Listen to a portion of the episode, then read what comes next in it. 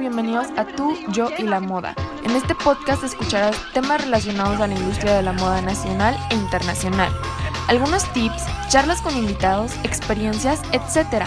Espero que les guste mi contenido. Y mis redes sociales son guion bajo alemerlo en Instagram. Sígueme y descubriremos juntos este mundo tan fascinante. Empecemos. Hola a todos, bienvenidos a Tú, Yo y la Moda. Mi nombre es Alemerlo y Espero que se encuentren súper bien, que estén felices, estén sanos y sobre todo tengan una súper vibra porque hoy se viene la continuación del segundo capítulo de la temporada del Fast Fashion y se llama Eco Girls Talks porque tendremos una increíble invitada hablándonos acerca sobre alternativas muy comunes y sencillas para lidiar el consumo de la moda rápida. Quisiera hacer hincapié de que yo hice un poco de investigación antes y pues todo este movimiento de empezar a parar el fast fashion creo que se empezó a hacer tendencia en TikTok y pues impuso traer de vuelta los 2000 y las prendas de diseñador rescatadas en tiendas americanas como Goodwill. Y pues lo que yo he notado aquí en México es que mucha gente al darse cuenta de esto empezó a abrir cuentas de Instagram para, ¿cómo se llama? Intercambiar o para vender ropa de segunda mano super cool y a buen precio. Y pues creo que eso era lo que le decía, quería decir antes de nuestra hermosa entrevista, porque em, no sé si conozcan algunas y pues me gustaría dejar en las stories un campo para que ustedes pues expresen cuáles conocen o cuáles recomiendan y luego yo subirlas y comentar mi opinión sobre ellas. Bueno, ahora vamos a la entrevista, espero que les guste mucho y pues ahí vamos, bye. Me gustaría introducir a nuestra invitada del podcast de hoy, reconociéndola como una de las pocas creadoras que nos ha traído con su plataforma un gran punto de vista sobre lo que es el ser fast fashion y explorar nuestras prendas más usadas en el closet y convertirlas en algo nuevo y en tendencia. Esta es Ana Galicia, creadora de Curling Fashion. ¿Cómo estás, Ana? Hola, Ale, mucho gusto. Estoy súper bien, súper emocionada de que me hayas invitado a hacer este podcast. Muchas gracias por tenerme la confianza y por hablar tan bonito de Curling Fashion. ¿Cómo estás tú? Gracias a ti, pues yo me encuentro súper feliz que estés en nuestro capítulo 6 de Tú, yo y la moda. Así que comencemos y platícame cómo nació la idea de crear Curling Fashion y pues cuál es su misión. Muchas gracias y claro, Curling Fashion es un proyecto que nació en cuarentena. Llevo cuatro meses con esta cuenta y la verdad estoy súper feliz de haber iniciado y sí me arrepiento de no haber empezado antes cuando quería. Pero bueno, para darte un poco más de background, yo comencé hace un año y medio a transformar mi ropa y la verdad es que al principio sí desperdiciaba mucha tela o no sabía cómo aprovecharla o por ejemplo yo lo hacía a mano y no salía como que muy bien y todo eso. Y mi mamá como que de repente sí me regañaba de que, ay, ya no, ya no ves nada con tu ropa, pero yo lo seguía haciendo. y, y, pues nada, este, yo lo subía a mis close friends, como te digo. Subía el antes y el después porque era como que más entre confianza y entre amigos. Y mis amigos me decían que me animara a hacer una página, pero la verdad no me animaba. Era como que, ay, o sea, ¿a quién le va a importar ver mis tutoriales o ver lo que hago o más sustentable? Y pues ya con toda la cuarentena que estaba súper aburrida, me animé a hacerla. Pero primero comencé como el 15 de abril más o menos en mi perfil personal, subí un tutorial y lo puse en Twitter y cosas así. Entonces, la verdad sí me sirvió mucha gente me empezó a seguir y fue como que, bueno, a lo mejor esto sí puede ir más en serio. Entonces me animé a abrir Cooling Fashion después de un mes, el 17 de mayo. Y, y pues nada, me ha encantado estar aquí. Y bueno, la principal misión de Curling Fashion es hacerle saber a las personas que consumir moda sustentable no siempre tiene que ser caro. Puede ser desde lo más sencillo como hacer swap parties, este, fiestas de intercambio de ropa con tus amigas, ir a trip shop juntas o transformar tu ropa. O sea, pueden ser cosas muy sencillas que incluso pueden llegar a ser más baratas que comprar fast fashion. Y pues sí estoy consciente de que el fast fashion puede llegar a ser la única realidad de muchas personas, porque consumir moda sustentable sí puede llegar a ser más caro, pero no siempre tiene que ser así. Puedes empezar poco a poco y pues es un proceso, no puede ser de la noche a la mañana y si tú consideras que como quiera vas a ir comprando fast fashion está completamente bien. Puedes empezar poco a poco y con que estés consciente y quieras hacer el cambio y quieras empezar poco a poco está más que bien. Porque la verdad siento que muchas personas se quedan como que no, yo voy a seguir consumiendo fast fashion porque consumir moda sustentable es muy caro. Y se quedan como que con esa idea y entiendo que tengan esa idea porque alguna vez yo también la tuve, pero ya investigando más y leyendo más y viendo más documentales te das cuenta que no, no tiene que ser necesariamente así. Pues hay muchas alternativas para dejar de consumir fast fashion.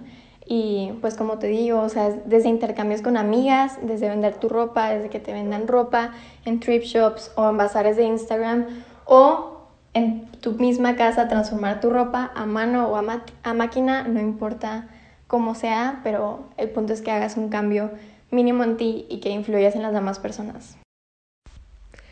Me encanta tu modo de pensar, en serio, eh, es una verdad muy cierta, no te vas a convertir de la mañana a la noche eh, un, un, ser que no consuma fast fashion porque pues es adictivo y pues es a lo que estamos acostumbrados la mayoría de las personas en todo el mundo, ¿no? Y pues me encantó tu misión y todo lo que explicaste acerca de la plataforma y creo que le diste al blanco con todo. Bueno, platícame qué contenido es el que más te gusta crear dentro de tu cuenta, de tu plataforma, Instagram TVs, Stories, Posts, cuéntanos. Muchas gracias. Y sí, exactamente, es todo un proceso.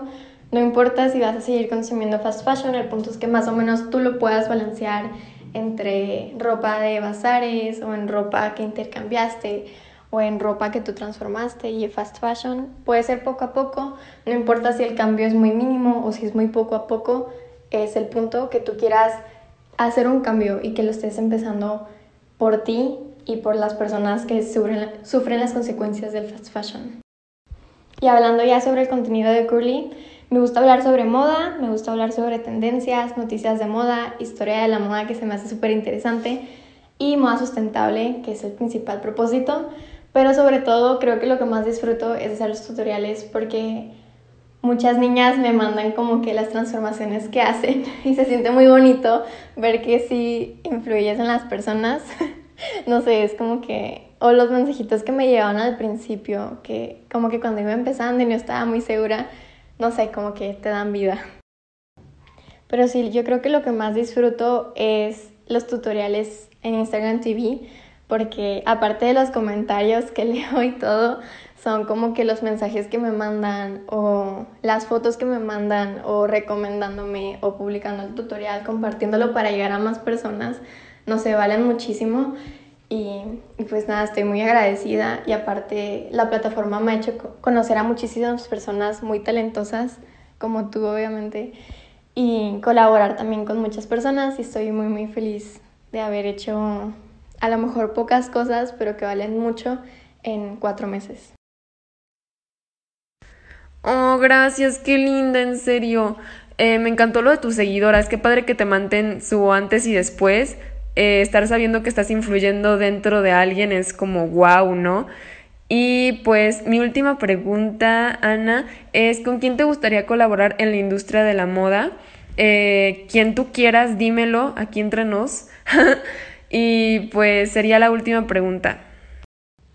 Sí, la verdad está súper bonito que ver esa respuesta de las personas que me siguen y ver que sí lo estoy haciendo bien o que al menos en alguien sí estoy influyendo.